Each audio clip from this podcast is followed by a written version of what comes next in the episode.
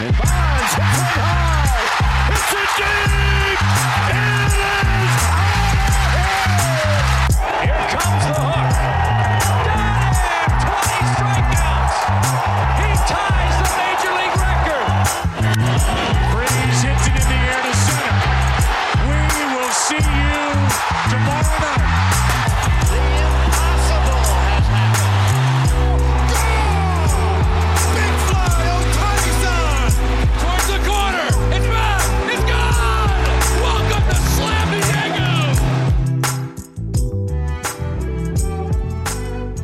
Wednesday, May 31st on the Just Baseball Show. It is the mailbag. I'm uh, I'm Aram Leighton.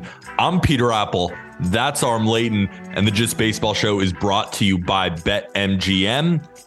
It's a big day for BetMGM because it is the last day in order to use code JBFans. Wager $10 on any MLB money line and receive $100 in bonus bets. On this episode, we are going to be talking a lot about some Bet MGM lines that you may want to sprinkle that $10 on because it is included in one of the questions of the mailbags. We want to thank you guys all again for leaving those questions, whether that be on our Instagram or on our Twitter. Aram, we have a lot of great questions, but what keeps blowing my mind is it does feel like the season just started we if this was 2020 we'd be getting ready for the playoff hunt. Like we're almost 60 games in. We're two months throughout the season. We're kind of getting close to that all-star break trade deadline stuff. So i almost feel that memorial day is a barometer for all right where does your team stack up right now? I feel like this is a pretty key point of the mlb season. I think it's the range where you can start accepting the panic button. Like uh, Mm. we've been in the early point where we get all the hysterical questions from fans, which is always great in terms of like, is my team cooked? Like, no. Even the Padres, like up to now, like it's getting there. But yeah, I feel like now we're about to hit that point where it's like, all right, now you really got to start slamming the panic button and and looking at at outside options. Also, I just wanted to to make a note. I think you accidentally said I'm Aram Leighton because you wish you were me because the Heat are going to the NBA Finals. For those that are watching on YouTube, rocking my my Heat shirt here. Um, I won't go too deep into basketball. I won't talk about other sports, but I, I gotta just mention the Miami Heat are going to the NBA Finals. You came over and watched it with me. I told you I will not watch it in a public setting. I refused. I refused to watch it with our resident Boston fan Colby Olson. Refused. Would be bad for our relationship. And uh, I should have because the Heat made quick work of the Boston Celtics in game seven on the road. Uh, so very pumped about that. I don't even care what happens. Obviously, I want to win the finals, but like, I just needed the Heat to not lose to the Celtics in seven again with a historic collapse. I feel great now. It's a great day to talk baseball. It's always fun to watch a game, uh, especially in a game seven setting with a fan of a team who's rooting for them. Because uh, I'm a Knicks fan and my Knicks got bounced by your Miami Mhm. Heat. So I'm sitting there with no real rooting interest. Like I'm a New York sports fan, so I prefer the Heat to win because I just don't like the Celtics. But that's more of my New York Knicks fandom. But I just wanted to see you happy. And I thought the funniest part of watching the game with you was when you were sitting on the couch and the Heat have this 20 point lead through, you know, three and a half quarters. We're going down the end of the fourth quarter. I'm like, are we at least excited yet? Are we any sort No. of comfortable? Absolutely not. not, not even one percent. I just wasn't miserable. That was it. It just wasn't miserable until literally like they took the starters out and put you know Luke Kornet in or whoever the hell, and then now it's like, all right, we did this thing. Um, so that was pretty cool. That was our two minute segment on the NBA. But of Yes. course, this is the Just Baseball show. And let's get into the mailbag. It's funny, though, Aram. There was a lot of questions of should I hit the panic button on this team? Should I hit the panic button on this team? Like, where do you think we go from here? And we decided not to include any of those because I think we're going to make it a full episode of like, should we press the panic button on this team and more talk about that? I So think we're didn't still choose- a week and a half, two weeks from from that. exactly. Like it's still a little bit early. Like it's a good barometer to be like, all right, now is the time where in the next two weeks, if your team isn't performing, then take a look. But that's when we'll do it right after that uh, time. But I wanted to start the podcast talking about Francisco Alvarez But luckily, one of the most asked questions for the mailbag was about Francisco Alvarez. So we'll start. Is Francisco Alvarez the truth? Asked by Andrew Glav on Instagram. As our prospect guy, I remember, I think he was at number one at some points, and you dropped him a little bit. You never really dropped him much, but there was just a couple guys who leapfrogged him within that top ten. It's it's so hard to rank these guys because you never really have a problem with any of them. It's just you base it on upside, on floor, and then they Yeah. all just kind of merge together. Like, what have you seen so far from Francisco Alvarez? That mm-hmm. maybe you didn't expect when you were ranking prospects, or did you expect this? Like break down kind of where he's been ranked in his progression so far. Yeah. So, you know, I think we had him as high as five early last year. And then, you know, when he got to triple, there was some swing and miss issues that, you know, were a little concerning, especially with fastballs up in the zone. That was something that I like was was really concerned about because he got to triple A and, and not concerned in the scheme of like this will forever be something that that kills him, but it was something that's like, okay, let's give some pause here. Let's see, you know, how the hit tool translates. Cause you, you, look at AAA, strikeout rate was way up and and the whiff rates were, were pretty iffy, uh, especially in the zone. Gets up to the big leagues, and and obviously, if you are if you're struggling with high fastballs and you're chasing high fastballs, the big leagues ain't the place for you because that is where there's more of them than anywhere else. Right? You're going to see all of those high spin heaters at the top of the zone, and, and Alvarez kind of got eaten up by those. Um, what we've seen now over the last handful of games, and specifically, you pull like a 10 game sample, it's a small sample, but he's gone absolutely nuts. And I think the thing that's most standing out to me is that Alvarez picked up on this. I'm sure the Mets have been working on him with it. And and he's already made some changes that, you know, have have allowed him to not strike out as much, to tap into this power and and not expand the zone. You look at the chase rate on four seam fastballs. In AAA, it was about 35%. Uh, you look at this like stint of 15 games that he's had at the big league level, it's well below uh 20%. It's actually at 13%. So he's almost cut his chase rate on four seam fastballs by a third. When you do that, like that's a very tangible adjustment. There was never a doubt about the power. There was never a doubt about the ability to crush breaking balls. This was the one wart in his approach, and he's fixed it that quickly. Yeah, he, he's he's the truth. Um, I'm excited to see, you know, if the league adjusts to him again, how he adjusts back. But this was the biggest Achilles heel, and he's already fixing it. He's already answering it, and I think that's a testament to to him and and the Mets working with him and giving him the opportunity to work through it. The Mets have to be so damn excited right Oh, now yeah. because not even mentioning Brett Baty, not even mentioning Mark Vientos. Francisco Alvarez is a 21 year old catcher. He could be a junior at LSU right now. like that's the reality of it. That's how incredible what he's doing because he's got a 558 slugging percentage with an 885 OPS with eight home runs and 104 ABs as a 21 year old. Like Anthony Volpe, who, you know, they're often compared because they're the big time rookies that are coming up and, you know, the major areas like New York, Anthony Volpe for the Yankees, Francisco Alvarez. Alvarez has been better so far this season, I would say. He's a catcher and he's younger than Anthony Volpe. Now, long term, we have no idea. Anthony Volpe could be the next Derek Jeter, and Francisco Alvarez could be the Mike, P- the next Mike Piazza, or both of them flame out. Like I remember Gary Sanchez came up and looked like the truth, and then now he's well, I think he's he was off the Mets. He got re-signed by what now he's with the Padres. He got Padres or something Padres. like that. Like- Like, that that's what around. happens. And Yeah. there's also rookies who start out really slow and then hit another gear. Like I remember Adley Rutschman started slow when he came up initially with the Orioles. That slow streak lasted like a month and then he took charge. But it's so cool seeing a guy like Francisco Alvarez, who, when he had his short stint last year, you pointed to those problems and just the results, they weren't there at all. And Mets fans are like, oh, God, this 20 year old, but he's 20. Then Yeah. this season gets off to a slightly slow start. But if we just look at how he's done in April compared to May, in 36 ABs in April, 494 OPS, right? Those same problems were kind of there. He's slowly getting adjusted. He's still 21 years old.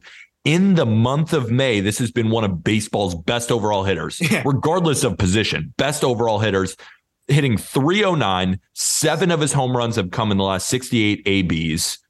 and he has a 1088 OPS. He's just been incredible, which is so huge for the Mets. So huge. And you have the tangible adjustment, which is a 10% cut in your chase rate overall and a monster cut in your chase rate against fastballs. So you can really see what's happening here. And and that's exactly what he needed to do. Um, and, and the, to kind of tie into the prospect rankings things, it, it's funny because like you have guys that in the short term, you know, come out to, to great starts and we're like, oh, should we have ranked this guy ahead of that guy? We're ranking them as prospects for the duration of their career. You know, who exactly. I think is going to have the, the, the highest WAR when they hang it up. And yeah. so there's a lot of moving parts to that. Um, and, and the risk that was associated with Alvarez's profile was was a little bit concerning. But for for him to have this learning curve so quickly, I think kind of shows you that maybe that risk uh, should have been hedged a little bit in the mind of evaluators because this is a guy that is smart, willing to work, and just a grinder. And the reason why, last thing I'll say is we gave I, when I was talking about Volpe throughout this time, I, I've given Volpe the benefit of the doubt, and I will continue to do so because I feel like his job was harder than any other job of any other rookie, which was be the youngest shortstop for the New York Yankees since Derek Jeter. That is a very encompassing job versus, you know, being a rookie shortstop like Matt McLain, not to take anything away from him, he's been spectacular. Playing every day for the Cincinnati Reds with no expectations a little different. Um, Volpe, it's a lot more pressures that come with it. Francisco Alvarez might be the first guy that rivals Volpe's level of responsibility, if not exceeds it. Catch Hall of Fame pitchers for a Mets team that is in the most win now mode and also produce offensively. He doesn't even have to produce that much offensively, and people would still be happy if he was league average and catching well. And he's been way better than that. If he if he maintains this, he's been the most impressive rookie in baseball. Obviously, he needs to do it longer because other guys have been, you know, enjoying their rookie season a little bit more, which comes with more ebbs and flows. But I think you got to look at Francisco Alvarez and say this is probably one of the most impressive rookie campaigns so far, if not the most, if he continues to do it. And I think you're right on the sense of it is one of the most impressive rookie campaigns because if you just look at the offensive numbers, he's up there. But defensively, he's been really impressing me, right? He's in the 84th percentile of framing metrics. So basically, what that means is he is one of the best overall framers in Major League Baseball, according to Baseball Savant. And then you look at the arm, right? Controlling the base pass. He's in the 67th percentile of pop time. So we know he has the gun. And I'm not even looking right now at 21 years old about base stealing, like how many runners is he throwing out? Like, I just want to know that the arm's there because it's going to continue to develop. It is. The framing's been there. And then, of course, you got a max exit velocity in the 90th percentile yeah. because he has hit a ball this season already 114 miles an hour as a 21 year old catcher. It does not get more impressive than Francisco Alvarez this month for the New York Mets. You mentioned Matt McLain, and the Reds are in an interesting spot, and which brings us to our next question. When does Elly De La Cruz get called up? Does this have any effect on Jonathan India's status with the Reds? Asked by Red Shin 4 on Twitter.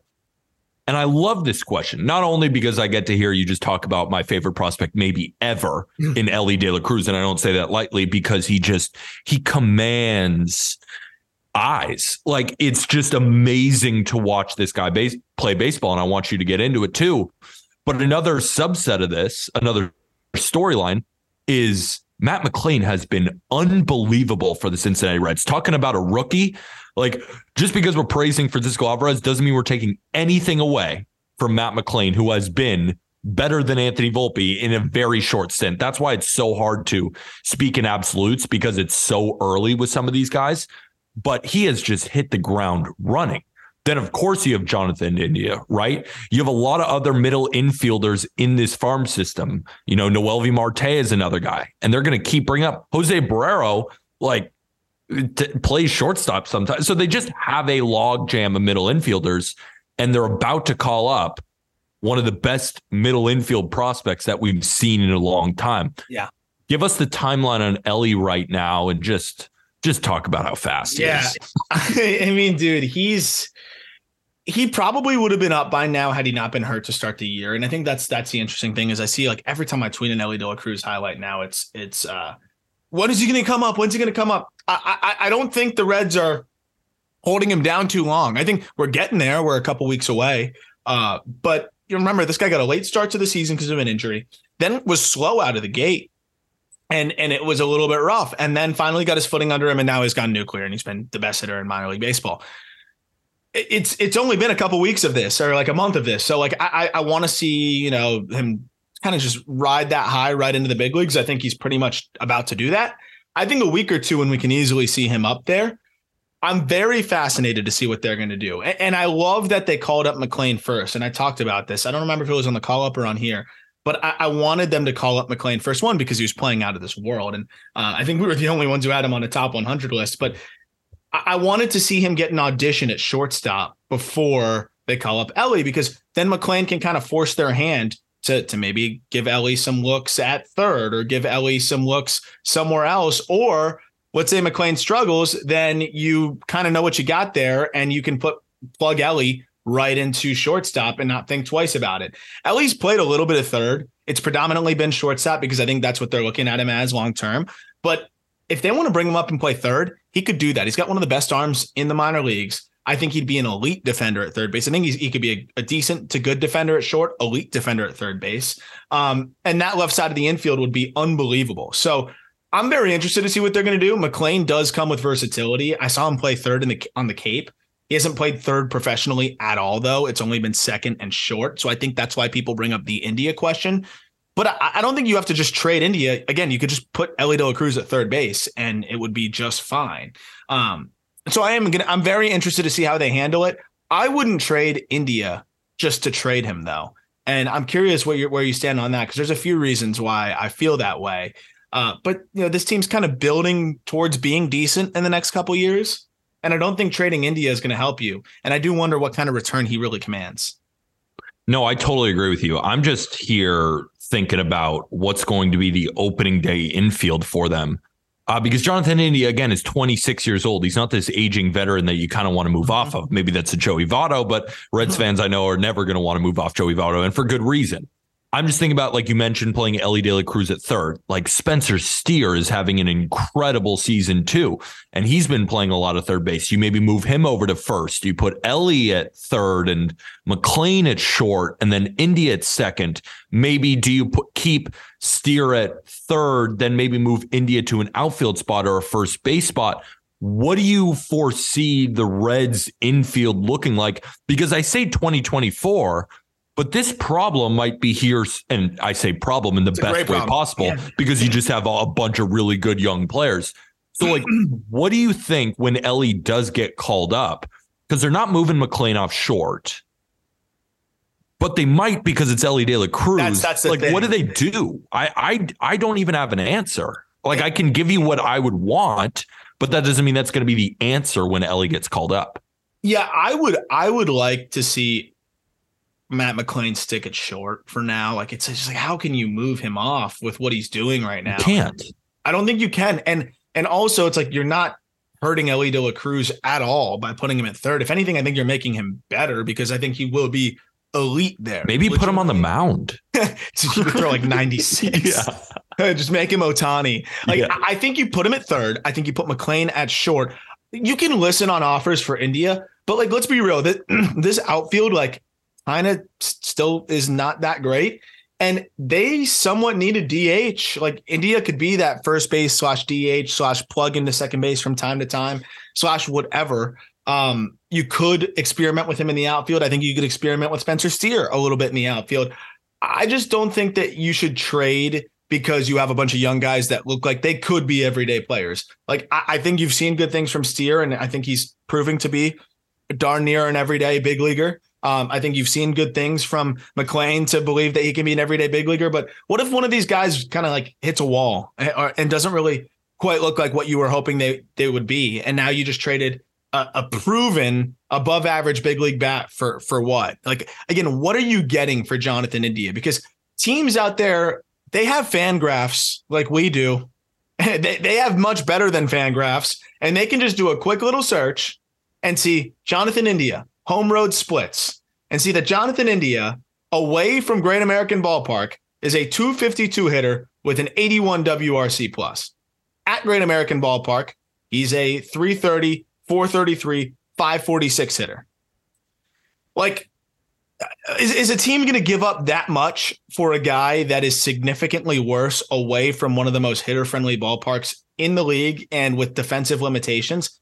Maybe the Rockies would. I don't know. Maybe some dumb team would. You can listen, but realistically, I think the Reds are better off keeping him and focusing on trying to be good in the next couple years. You mentioned Joey Votto. That money's cleared off the books. Uh, they're clearing off several other guys. They also did clear off some other guys in trades in the past. I, I really feel like that might not be the best move for them. I, would almost trade Tyler Stephenson before that. And I think Stephenson could pick up. I think people would be surprised. I think there, even though Stephenson has struggled, I think the return wouldn't be that far off. And I think Stephenson's more expendable than a John India for them. I could see what you're saying there in terms of a bigger deal, but I think in terms of just using the word expendable, it has to be Jonathan India because like who else are they going to put at catcher? But in terms of who's going to get you the biggest return and maybe the best move for the Reds instead of trading India would be do that. But I think we could both agree if we use the word expendable, like they have so many like Christian Encarnacion and Strand's coming up too. Where do you put him then? You know what I'm saying? I feel like in that case, India is more expendable but I almost feel like don't trade any of them. Like, why trade any of them? I don't think they need to because you mentioned the outfield, like TJ Friedl, Jake Fraley. Like, these guys are fun players and they're definitely can be difference makers in spots. But then when you fill the outfield with a Jonathan India, right? Like, you move one of those guys out there and maybe Steer then goes out there, then you look from top to bottom, like, where's the hole in this Reds lineup? Like yeah. they're a very exciting team. And then, of course, Andrew Abbott might come up later this year to add to those three horsemen with Lodolo, Ashcraft, and Greene. This is a really exciting team, Aram. Really exciting. It's, it's Even really this awesome. year. This I, year, it's exciting. They're like the next one, you know, we pick every year, like, oh, this is the team that's going to exceed expectations and be fun. If the Reds make a couple decent moves in free agency, I think they'll be that team next year. Um, the one thing with Stephenson is I think it's really weird. Like the Reds kind of hate him as a catcher. and, and I think he's been pretty rough. We'd have to talk to our resident Reds guy Clay Snowden about that. 25 games at catcher, 23 games at DH, six at first, which is weird. Um, I, I, if the offer is there for John India, then eh, that you can't refuse, then sure. Like if you can somehow get a big league arm for him, sure. But if, if you're going to get another Edwin Arroyo, you know, or another, you know, another low level prospect, like that's that doesn't fit the timeline for me with this Reds because you just listed all the all the t- the players that are coming up. There's more on the way, um, and, and I just don't I don't totally see it. I'm really interested to see what they do. And the last thing I'll say is you mentioned the outfield. Fraley can't really hit lefties. Friedl can't hit lefties.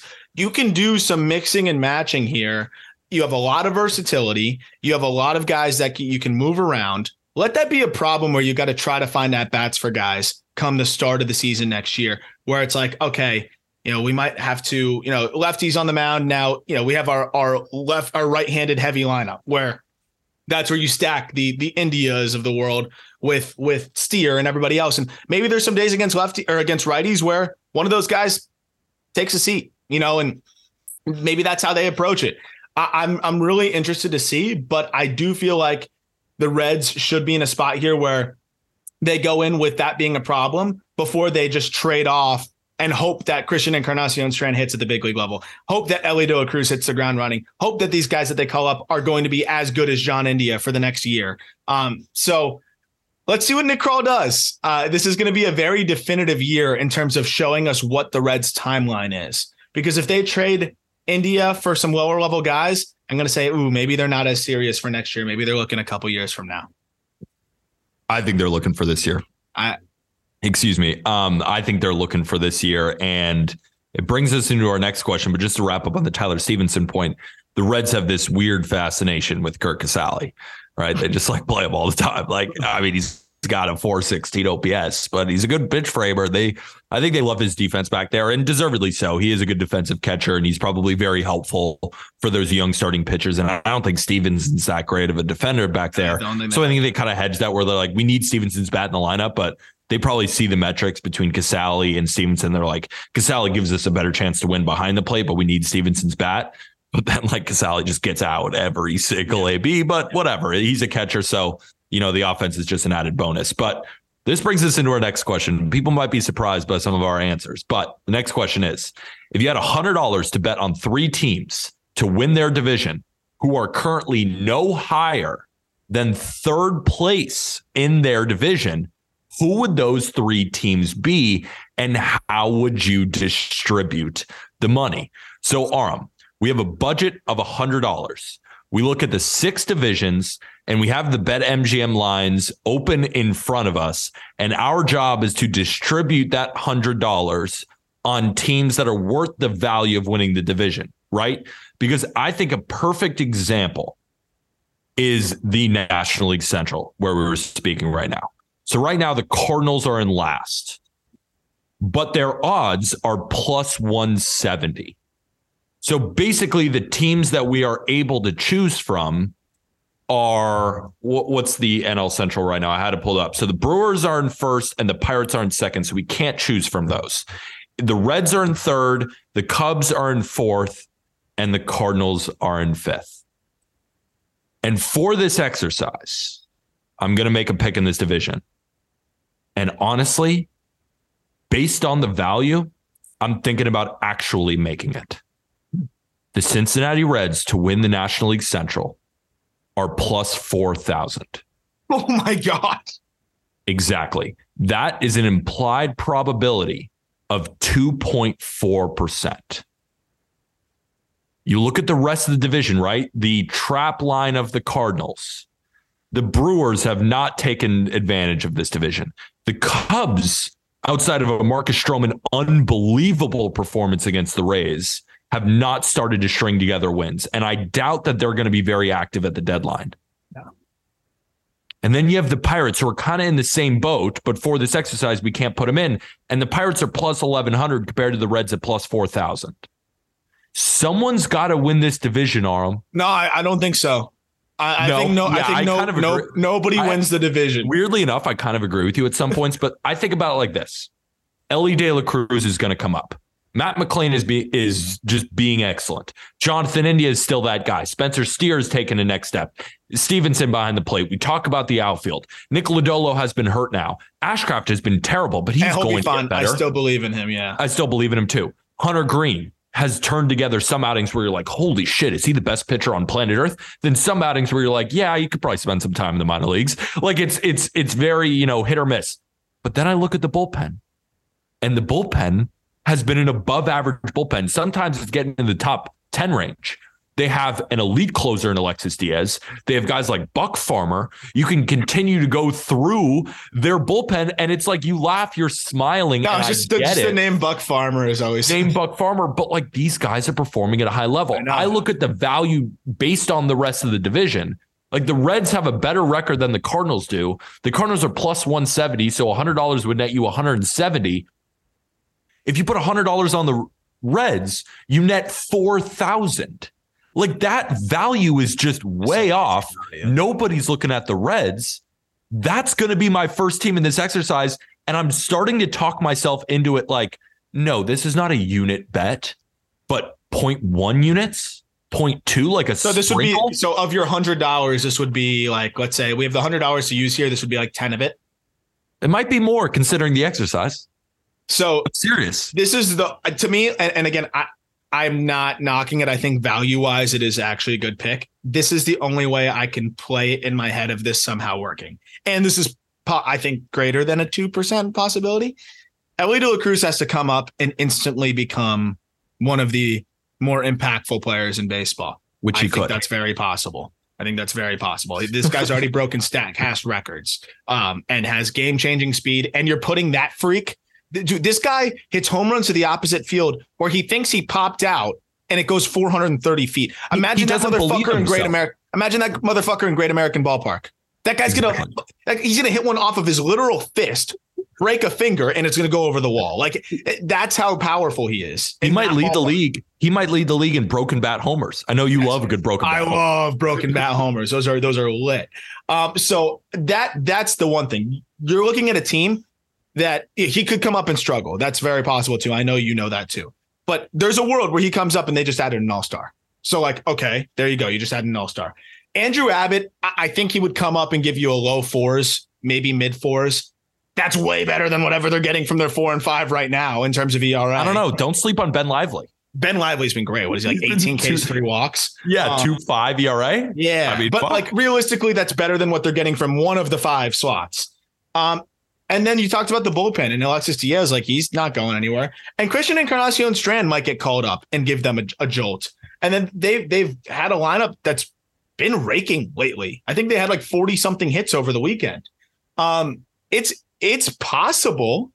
I think you really need the rest of the division to continue to suck. And by all indications, the rest of the division might continue to suck. We t- we called the Brewers contenders because we had to, but like they they're the most unserious serious team I think in baseball. I couldn't year. agree more. I hate watching them, and they can't hit a lefty to save their life. Like every time they face a lefty, it's just an auto loss, and they got to win most of those games against righties, and they don't. And like their offense only performs at home. So I look at this team, I'm like, well, Corbin Burnes has not looked like that same guy. Freddie Peralta is still a stud, but Brandon Woodruff is still on the shelf. Like I just look at their offense, I'm like, yeah, I like some of the rookies, and I think they'll be good long term. But like when I look at them team today, Willy Adames just went on the IL for that concussion, and what a horrible moment. I mean, just gets hit with that line drive when he's sitting in the dugout on a foul ball. Terrifying. Hopefully he's okay. But I look at the rest of the lineup like they just DFA'd Luke Voit, who was hitting like fifth for them for a while. I don't believe in them. I don't believe in the Cubs. I I I think the Pirates like would be in the same conversation with the Reds. Like I don't want to do be disrespectful to the Pirates, but they don't have this young influx. Like what they're doing is relying on a lot of older veterans right now. Like let's see how they do in August. Yeah. The rookies, like they could hit that rookie wall, but they're at least going to have that energy. Yeah. Right. And then I look at the Cardinals and it's like, yes, the Cardinals should be in this discussion. They'll probably win the division because they're the Cardinals, but they have real issues And the value and the value isn't even close to what it is for the Reds. Yeah. So I know it's probably sounds crazy listening to it, but I hope I put it in better perspective. Well- when I look at the Cardinals, where it's like, all right, implied probability that's like 47%. Reds are 2%. Reds have a better record than them. Like it's not that crazy to think that there are not that many holes on the Reds where in previous years it'd be like, oh my God, from five to nine, they can't hit. Not this time around. the one thing is the Pirates would get O'Neill, but like O'Neill, yeah, I don't think he. He's no think- Elly De La Cruz. I don't think so. No, I don't. Just isn't. So that's that's our pick there. I'm So you're rolling with it. You like I'm rolling with Yeah, to, like, to a certain go. point. Ten dollars. Ten 20. 20. Okay. we have 20. to spend a hundred bucks. All right, twenty on them. Yes. They can't be in the top three only because I love the Reds prospects. You- You're lucky you picked the uh, the team with all the prospects I love. So yeah, th- I'm I'm in. I'm I'm gonna go on this sinking boat with you. Go Reds. it might be a donation, but screw it. It's worth the value. It's a fun and then one. if it hits, we're goaded. We're goaded. I might And have if it doesn't hit, nobody will remember. We'll just pretend it never happened. yeah. Um, okay, what it has to be third place or below. I'm going to give you a couple teams. I want you to give me the odds. Okay. What are the Guardians' odds looking like these days? 375. That's Like it's bad. still there. Are that's that was going to be one of my picks too, probably. Yeah, I figured it would be.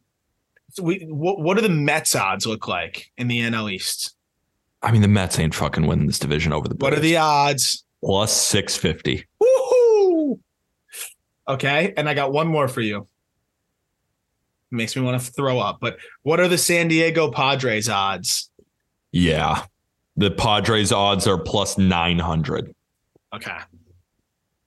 Ah, but the Dodgers are 33 and 22. Yeah, like they ain't losing that division. Like that's the problem. I looked at these teams too, and it was like, yes, there's value there, but I cannot imagine the Braves losing. Like, what are they going to go on a cold streak? Do we When? have to sprinkle 20? They did the lose Cardinals? against the A's though, so Sprinkle- maybe 20 on the Cardinals as well.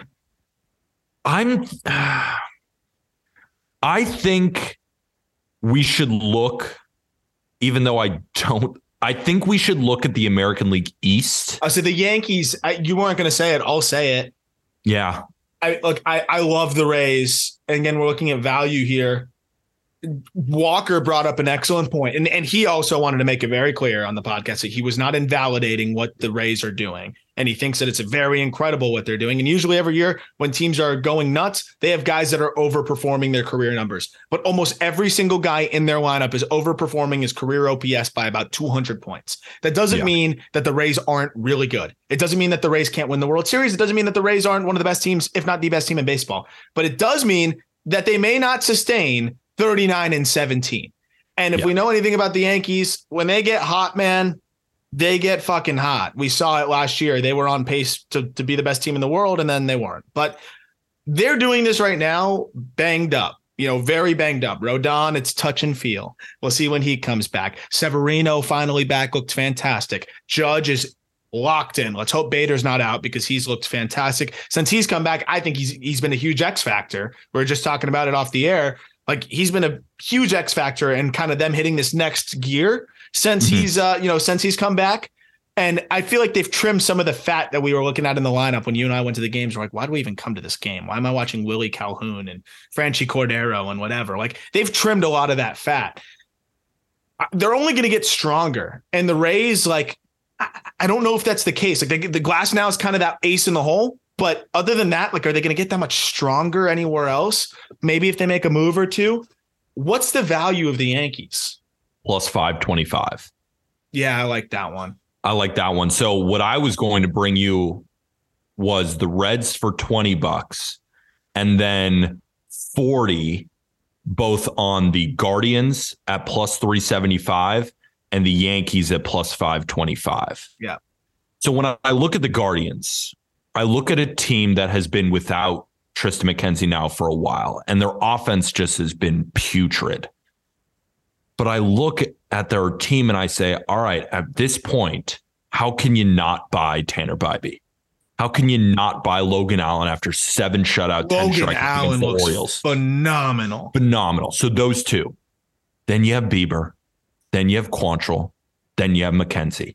And Gavin Williams is going to come up the soon. Who, looks like right now, if, if you graduate, you know, the guys that have debuted, of prospects who have not debuted, it's hard to say that there's anybody better than Gavin Williams right now, pitching prospect wise. and I know this sounds crazy, and I don't know if it's going to happen, but I want to just put it out there in case it does, being like, well, Peter called it, but I'm not. That's, I'm kind of I'm pussyfooting this prediction.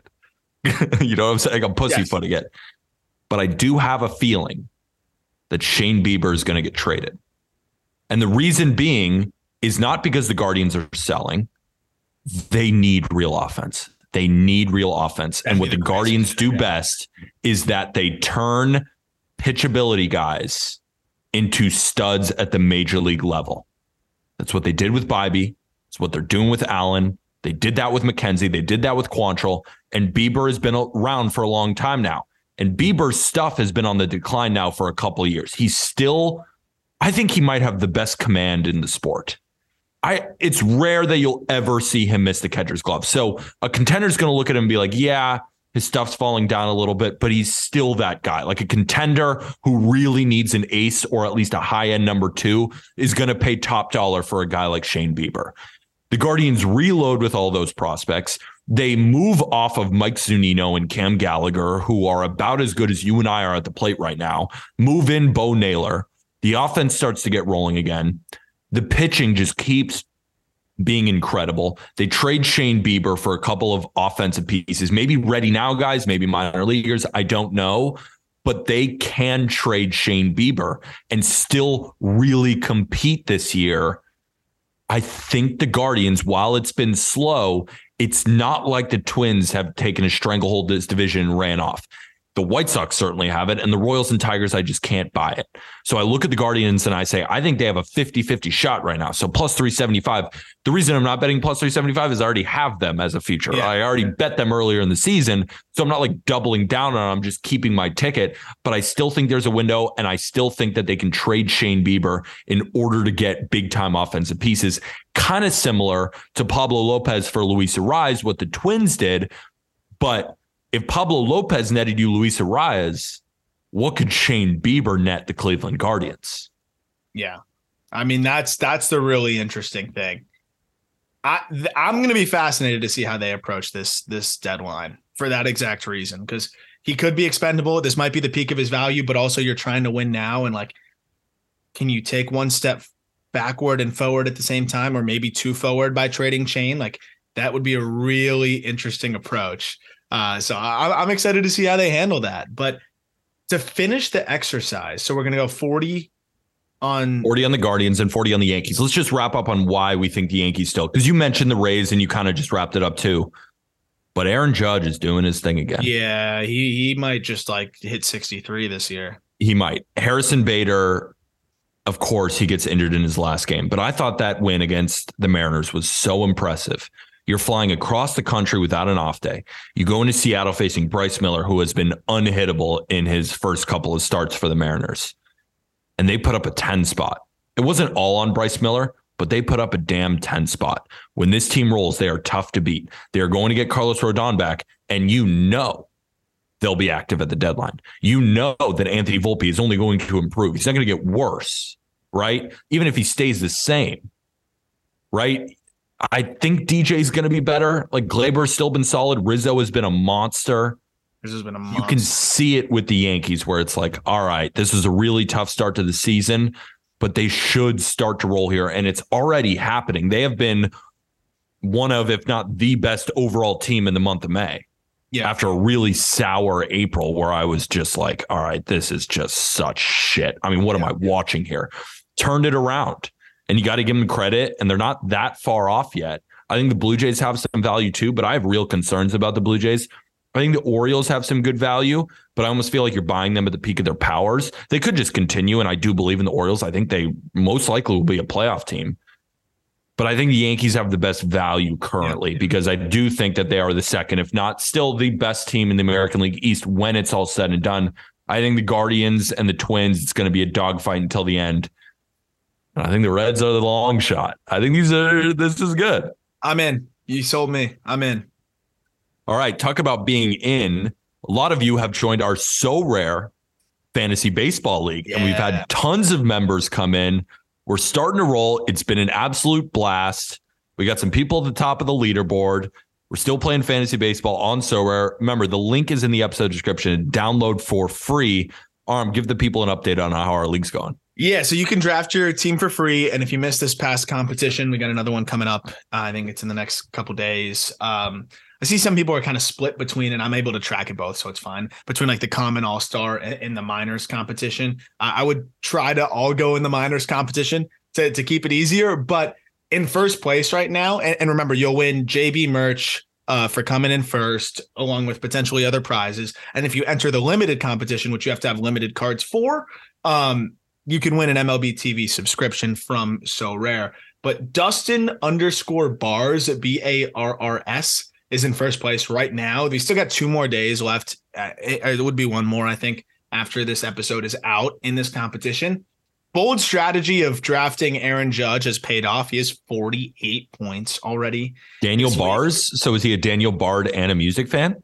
Uh, maybe. Or is he just Daniel and he spits bars? or it's Dustin Bars. Dustin. Is it Dustin, just spits bars? Just spits ball. I don't know. Maybe that's his last name. I wish it was a Uh, Daniel Bard kind of joke, but it doesn't work because it's Dustin. Damn it. Dustin, Sonny Gray, Ryan Pressly, Matt Olson, Taylor Walls has given him zero, and he's still in first.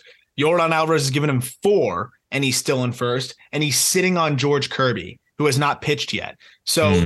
It, Dustin Bars looks like he could hold on to the lead. But guess what? Our same guy who was right around the top last week, even though it didn't fully count as the competition, it was like our week zero. Pinstriped Gator, right checking in right in the top three again, which is nuts. Pinstripe Gator, whoever you are out there, you're you're a machine. He's got Aaron Judge, 48. What's interesting is this little like loophole that Anthony DeSclafani counts as a reliever, but he's been making. Has he been mostly relieving now? Has he been, been mostly coming out of the pen? No, no, he's he's a five inning, six inning guy for the Giants. He's been kind of weirdly good. I mean, Yeah, his so he- peripherals say he should retire, but like he's for- got a three five reason- ERA. For some reason, I think he counted as a reliever here, and so he found a loophole, plugged Disco in there, got 21 from Disco. What a genius over here! Genius. and he still got Framber to make a start. So those are two of the top dogs right now in our competition. Again, winner will get JB merch. We're about to drop some new stuff, so excited to send that out to y'all, and then uh, some other stuff that you might be able to win from Sorare as well. Also, just join the league to compete against us, and you know see see how you do in relation to us right now. You guys are killing us. So uh, we'll see how it goes. But yeah, reminder that the link is in the podcast description. It's a ton of fun. And, and be sure to send me your, your teams that you're drafting. I, I always have a blast when you guys all do that. And again, I think you'll really enjoy playing Sorare MLB. Let's move on to our fourth question. What are some of your biggest I was right about that player moments? I'm sure Aram's is George Kirby, asked by just underscore Lions. Who is your best I was right player moments, Aram? Mm. Now we just get to pat ourselves on the back, our favorite thing to do, because we've been wrong plenty of times. That's Yes. what happens when you do that wasn't the question. that wasn't a question. Now it's just where were we right? So, so for it's got to be like more pro or big leaguer related than prospect related, right? Because I would say Elito Cruz. Up to you. the Just whatever first ni- name comes to your mind where you're like, I fucking nailed that. Jack Jack tells me it's Elly De La Cruz because like Elly De La Cruz, I first brought him up on the podcast on the call up, like when he wasn't even in the Reds top ten, and I just I saw a freak in the making, and that was one that I still he exceeded every expectation I humanly had for him. I'd say Vinnie Pasquantino as well. Like nobody was paying attention to that dude, and uh, that was one that I think is is translated pretty well. Um, yeah, I, I- I don't know that, that it's tough because a lot of the guys that I've like really focused in on are still early in their big league career because I cover them as prospects, so it's like interesting. But I would say Elly, even though he hasn't debuted yet, Vinnie Pasquantino, um, and then come back to me. There might be one or two others that I I I, I can think of pretty soon. Well, George, George, Kirby, Kirby, George Kirby, obviously, yeah. I've George Kirby, I think, was one of the first first guys I ever talked about when I was back on, on like Locked On MLB Prospects when I was hosting that podcast, um, singing the praises for him. So yeah, Kirby's got to be, and I know that's like one of the Alex. That's Alex from just underscore Lions. He's listened back since the Locked On MLB Prospect days. I think that's how I earned his listen. Was talking about George Kirby before, like before George Kirby was. He was a first round pick, but I think before he was really considered like a potential frontline guy or even really a top 100 prospect. Absolutely. I think that was all bangers there. I think mine might have been this year or before the season started. Remember when I pitched the Mariners? I was like, this is the team where I think can win the World Series. The value was there for me because it wasn't lining up with a lot of other contenders. And it was really on the fact of I love the starting pitching. I think the offense is very good, but Jarred Kelenic is the X factor. And I talked about that mental change that he made and how important it was for him because I knew that in the past, he let the game, like the game got a little bit too fast for him. And then I saw his interviews and he was like, I won that pitch. I won every pitch today. And that just clicked for me where I'm like, if he found that, we all knew the talent. Mm-hmm. And I was like, this is going to be a huge year for Jarred Kelenic. And he's going to be the X factor that propels them into the playoff hunt and then eventually into the World Series. So I was right about that. Was right about Jarred Kelenic. But at the same time, the Mariners, the rest of their offense has not You didn't have. Teoscar Hernandez having an 80 WRC plus or whatever the fuck. I did not. And Julio say- Rodriguez struggling, Ty France not being that guy like he was last year. Like I didn't have that. But in terms of a player, I put a lot of eggs on Jarred Kelenic will be the ultimate X factor in Major League Baseball. And he has been one of the best overall hitters in the sport. Yeah, I will say like that that guy became such an impossible read and also one that like I don't think anybody really wanted to attach their name to. So I appreciated your willingness to do that because nothing that you're going to dive into in the numbers, none of it really made sense. Like Yeah. everything looked pretty good, but he would just not perform. Um, and to that point, it seemed like a mental thing. You listen to interviews, which is crazy, and, and like sometimes it's that like it's that gut feeling you get from a guy's demeanor, from a guy what a guy's saying. It's not in the numbers. It's just like I sense a different, you know, a different energy from this dude, and and you bought into that, and shit, man. I mean, he has been unbelievable, unbelievable. Unbelievable. Two more guys that I'm not taking a victory lap on, but I thought I'd mention it. How long have I said that Bo Bichette has a special bat? I mean, I have just been screaming that for like years since I think episode one of Project the Plate. I was like, Bo Bichette's gonna have three thousand hits. Bo Bichette is going to hit three thirty. Bo Bichette He has might have 3,000 special hits. special bat to ball skills, and then it also translates into power because he's so quick. So right now he's hitting 340, which so that makes me look good. But again, that's why I'm just taking a victory lap because he's kind of been really good since he got called up. Like it's always been defensive problems, but he's always had a good stick. But I was like, there's way more in there than even the 280 batting average that he used to put. And then of course, I mean, ever since Wander came up, like his first game, I was just like, yeah, he's going to be the best shortstop in baseball in like a week. And then he got hurt. And then I was like, all right, this is the year where he is the best shortstop in baseball. Got hurt. And then I was like, this year, I think he should be higher on our shortstop list. I'm telling you, all he needs to do is stay healthy. And he's showing us why. So it's like, I'm not taking the victory lap on those two because they've always been really good and they've always been, but I was always just like, I'm pushing them even farther than the narrative surrounding them. And they've lived up to it this year so far, but it's May 31st. So that's why Kelenic is my answer. But I also wanted to pat my back, Yeah. pat my own back on Bichette and Wander. So Bichette is on pace now to lead the league in hits for the third straight year. That's that's absolutely nuts. Uh, and so he would finish this year potentially with for round numbers, let's say 650 hits before his. He's gonna be 26 before he just turned 25. So before his 26th birthday, he is a legit shot at 3,000 hits. Obviously, he's got a long way to go. But like, if you got to pick candidates, like likelihood, he's up there. He's definitely up there. We got another question.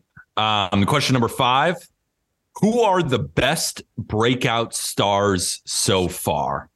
So I have two hitters. I don't know if you have pitchers, but there have been a couple of guys. Um, and I want to start with a St. Louis Cardinal because we got a lot of questions of just talk about Nolan Gorman. Yeah, yeah, yeah. And Nolan Gorman has to be in this discussion. Right now, Nolan Gorman has a higher WRC plus than Paul Goldschmidt. Nolan Gorman is number 10 in all of baseball. The top 10 is Aaron Judge, Yandy Diaz, Yordan Alvarez, Randy Arozarena, Freddie Freeman, Sean Murphy, Ronald Acuna Jr., Juan Soto, Bo Bichette, then Nolan Gorman. Like he has been unbelievable. And we've talked about him before, but Aram, this is another guy when you talk about other prospects like a Francisco Alvarez and you talk about the changes that they made and something that you were worried about long term, it's so cool to see Nolan Gorman legit do that, right? We were worried about the chase. We were worried about the plate discipline. We were worried about just the overall for his life. Exactly. And what does he do this year? Lowers the swing rate, isn't whiffing, isn't chasing, zone contact is up. The plate discipline is much better, and the bat to ball, the swing looks shorter than it was. The Yeah. problems that we had, and I spoke about this on Cardinals radio, and I was like, we were a little bit down on him because we knew that when he hit the ball, it was going to go a freaking mile. But just how often is he going to hit the ball with his plate discipline issues? And then what does he do this year? He fixes all of that, or at least that's what he's done so far. And we knew once he would do that, he'd be great. We were just, can he do that? Yeah. And not only did he do, not only did he do that, he did it so damn quick. Nolan Gorman has been one of the best overall hitters in baseball. This dude hits third on one of the best lineups in the Yeah. sport. He's been incredible. So talking to some folks, because this was one where I was like, yeah, how did it change so quick? Talking to some folks around the org that had, you know, spoken to people within the org and some evaluator scouts um, that I had a chance to talk to on the backfields, because obviously the Cardinals and the Marlins share a complex there. So get to, you know, fraternize, fraternize, fraternize, geez, a little bit more with with some of the scouts of those teams and, and people that are around those teams. The one thing that I heard the most about Nolan Gorman, which I would you just wouldn't know, is how willing he is to adjust, adapt, and how hard he works. And throughout the offseason, worked really hard with the Cardinals in the cage to make swing adjustments that would cater to to those weaknesses. Like he was aware of the weaknesses instead of saying like, "Oh, you know, like I'll, I'll work through it. I'm I'm already I'm still hitting bombs. I don't really care about it." It's like, okay, if this is what's going to help me be an elite big league hitter, I'm going to make those changes. So those are the things that it's like. Sometimes you can highlight the issues and say the majority of players don't make the adjustments that you need to make, and and you got to highlight the risk. But then you get the Nolan Gormans. For, for every Nolan Gorman, there's nine guys who don't make the adjustment and end up fizzling out. And that's why it's really impressive that Nolan Gorman's been able to make those adjustments and and still not have that sacrifice of strength, which is plus plus power to, to all fields. So I mean, it has been really cool to see Gorman make those adjustments. You talk about the swing; it's shorter, his he's smoother, it's more direct, and the approach is better. He's making better decisions. I, I mean, he has to be one of the biggest breakout guys, and it's amazing because they suck, and, that the Cardinals that is. And if if the Cardinals were performing to the caliber of last year and had this Nolan Gorman, they'd be the best offense in baseball. And I don't know where they'd be without Nolan Gorman right now. He's been pretty much their best hitter, not named Paul Goldschmidt, which is absolutely insane. Absolutely insane. So, my next guy who I want to bring to the table is a guy that nobody's turning on the TV to watch. But when we talk about how Nolan Gorman is 10th in WRC plus and Paul Goldschmidt is 11, there's a rookie who leads all American League rookies in war. And he's 12th in WRC plus. And his name is Ryan Noda of the Oakland A's. Ryan Noda has Rule been a fucking beast, dude. 19% walk rate, 47.5% hard hit rate. Ryan Noda of the Oakland A's as a 27 year old rookie is slashing 241, not ideal, but a 400 on base percentage with a 467 slug. And he's even got a couple of steals. This guy just hits the piss out of the ball. 93rd percentile max exit velocity because he's hit a ball 114 miles an hour. Max average exit velocity is in the 90th percentile because he's averaging 92.4 miles an hour off the bat. He walks a ton. He doesn't chase outside the zone. There's definitely some whiff oh, within There's the a lot of whiff, but There's a lot of whiff within the zone, 33.1% K rate. But in terms of chasing pitches outside of the zone, he is in the 95th percentile and he's even an average runner too. Like Ryan Noda at first base is not, you know, breaking the glass ceiling. It's not a guy who you can like necessarily dream on because of course he is Five draft 57. pick. It was a Rule, But he's a Rule Five, Five dra- draft pick. Rule 5 draft pick who is 12th in Major League Baseball in WRC plus. Like he's above Pete Alonso. He's above Luis Arraez. He's above Mike Trout. He's above Anthony Rizzo. He's above Matt Olson. He's above Wander Franco. He's above Matt Chapman. He's been amazing. Yeah. It's it's actually and he and he's putting up off and WRC plus is obviously uh you know park adjusted, but to, to have an 867 OPS in the Coliseum, you know, like Amazing. That's really remarkable. And a guy that again, another gotta be a cerebral hitter, obviously comes from the Dodgers organization. Dodgers just didn't have a spot for him on the 40 man. I, I'm sure they weren't thrilled to leave him exposed, but they had guys that, you know, were you know, a little bit more valuable defensively and maybe didn't have as many whiff issues. But this is a guy that says, okay, hey, I, I whiff a lot in the zone. How can I hedge that? I don't miss mistakes, which he doesn't. He pummels mistakes, and I don't give them any free strikes out of the zone. So if you only make 70% contact in the zone, that's fine. I never chase and I crush the balls that are left over the middle. You can make a living off of that. Ryan is doing that. That's called a mistake hitter, and you can be a really good mistake hitter with an elite approach. 16% chase rate, that's elite. I mean, that's absolutely elite. And then when you hit the ball as hard as you as, as he hits it, like you said, and he hit the ball in the air, 37.5% ground ball rate. This guy has the recipe. I don't know if he'll always have a 400 on base, but I think the on base will always be high. He will always hit home runs. And I think that's going to be something that keeps him in the big leagues. So Rule five draft pick here by the by the A's. They had nothing to lose, and it was a great pickup to give him a shot. And it's awesome to see. I, there's nothing better than a Rule five hitter panning out. You know, we see pitchers pan out all the time. There's just so many arms, and you can throw them into the bullpen and whatever. Like it's really cool to see an everyday hitter selected in the Rule five come in and just mash. Like you just don't see that very often. It's pretty awesome. Could he be the next Max Muncy? Potentially. So a player like that, like I don't know if he'll be that level. Like Max Muncy is no, a but I, I 35 think to be 40 home run similar, guy. Similar cloth. yeah, Cloth. like a like a poor man's Max Muncy. Yeah. that'd be elite.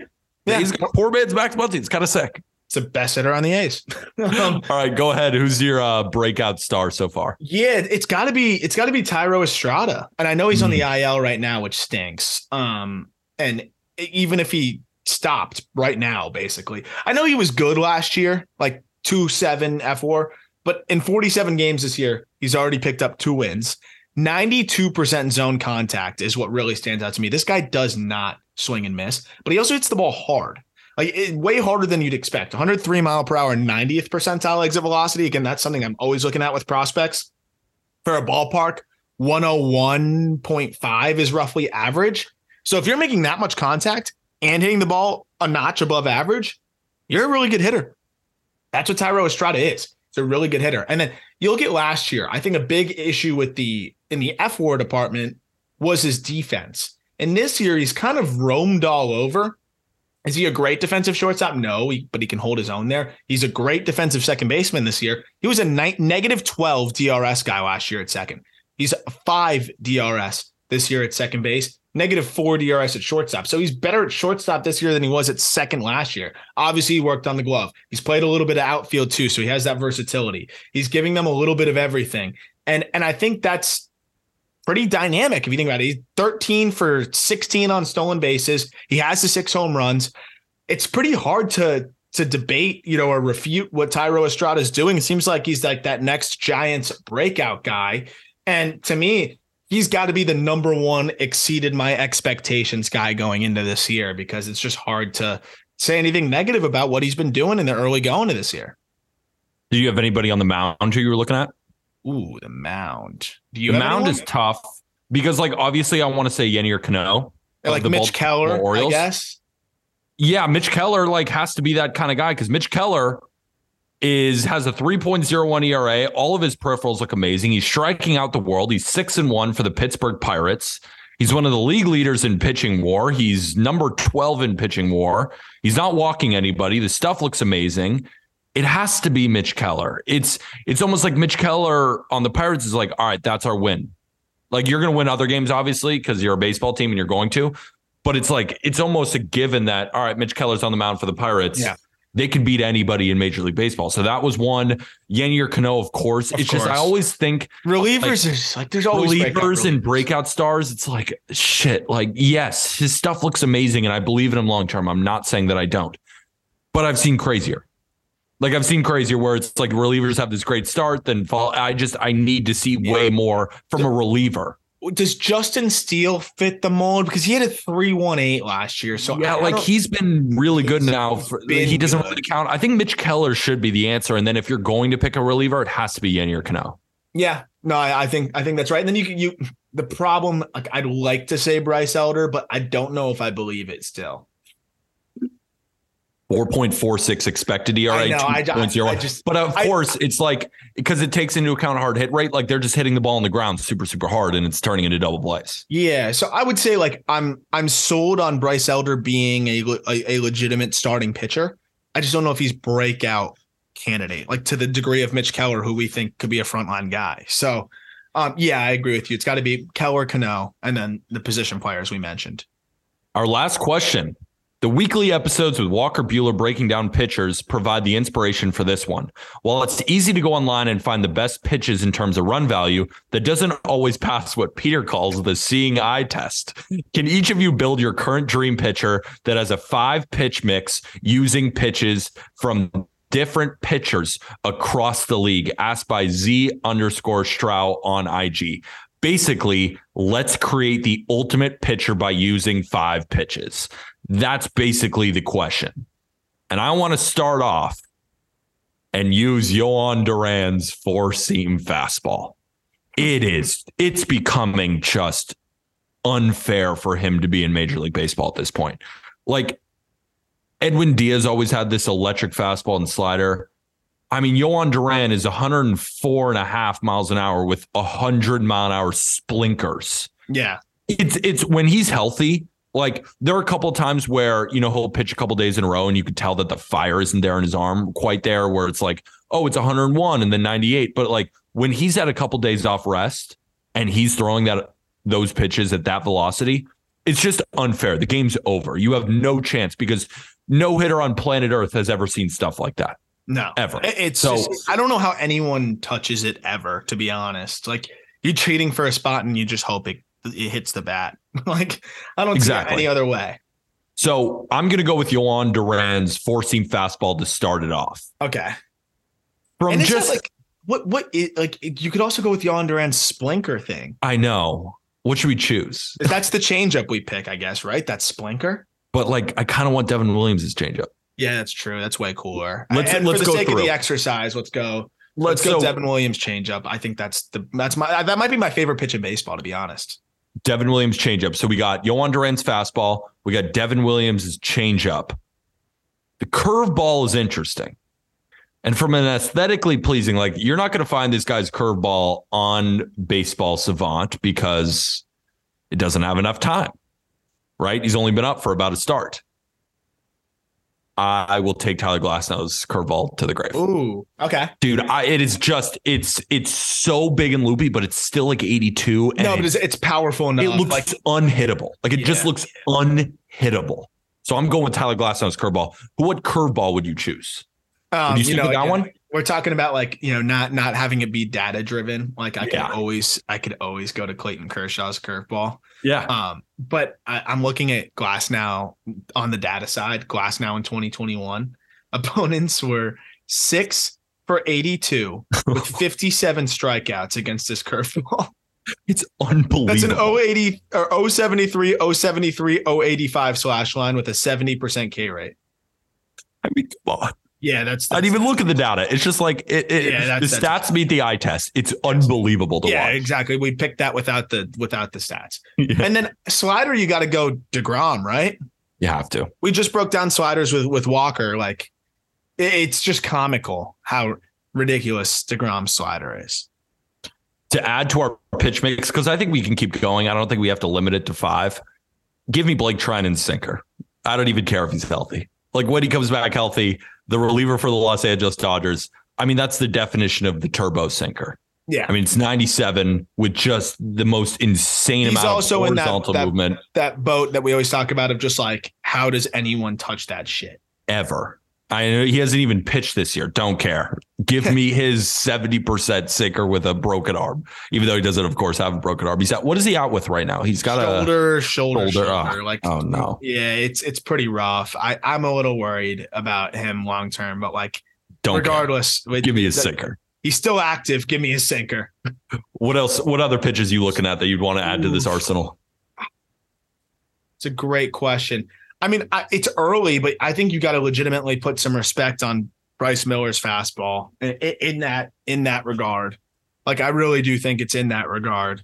Um, obviously, the you know the you want like the Duran fastball, and I think that's just like a different beast. But I think you could give Bryce Miller's fastball. I think you can give Shohei Ohtani sweeper some consideration, but Kevin Gausman's splitter. Mm, I was about to say that. I was like, Like, I'm trying to that decide like between. that or Joe Devin Ryan. Williams' changeup? Because like Kevin Gausman, we like, can have we- both. we we see the best of Devin Williams because it's like a one inning spurt. But what would what would what would it look like if Kevin Gausman threw his splitter just in one inning spurts and He wouldn't allow a run. throwing it 40 times a game? You know, Ever. like I, I do wonder. So that would be one. And then of course the Strider fastball. Like the Strider fastball still may just reign supreme. Like it's probably still better than Bryce Miller. It's probably better than everybody's. I love Max Fried's curveball. That's another yeah, one. Yeah, that's also the is- most aesthetically pleasing. And I think Joe Ryan's splitter should also be in this consideration. I know it's a new pitch, but opponents can't do shit with it, and it's and it's it passes the eye test. It drops off the freaking table. Yeah. Um, I think Gerrit Cole's slider should be in there. I think his slider is unbelievable.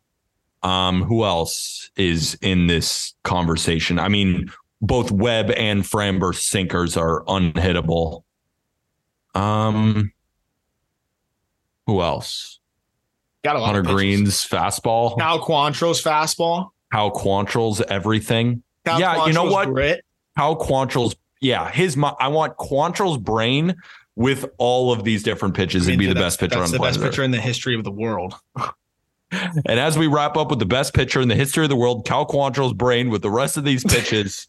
That'll do it for this episode of the Just Baseball Show. We really hope that you guys enjoyed it. And the best way to support is to go get your Just Baseball merch in the episode description. Aram's wearing the bucket, or no, you're not wearing the bucket hat, the dad hat. Dad hat. dad hat. Absolutely killer. Go check that out in the episode description. But of course, use code JB fans. That offer will end soon. Wager $10 on any MLB money line. Once that bet is settled, you will see between 100 to $200 in bonus bets in your account. Go get that free money while it lasts. It's on BetMGM, and the link is in the episode description. If you don't want to spend a dime, no worries at all. If you could rate and review this podcast five stars, whether that be on Spotify or on Apple Podcasts. And then, of course, if you're watching this on YouTube and you are enjoying, let us know in the comments what we got wrong, what we got right. Hit that subscribe button, hit the like button. And with that, thank you, everybody.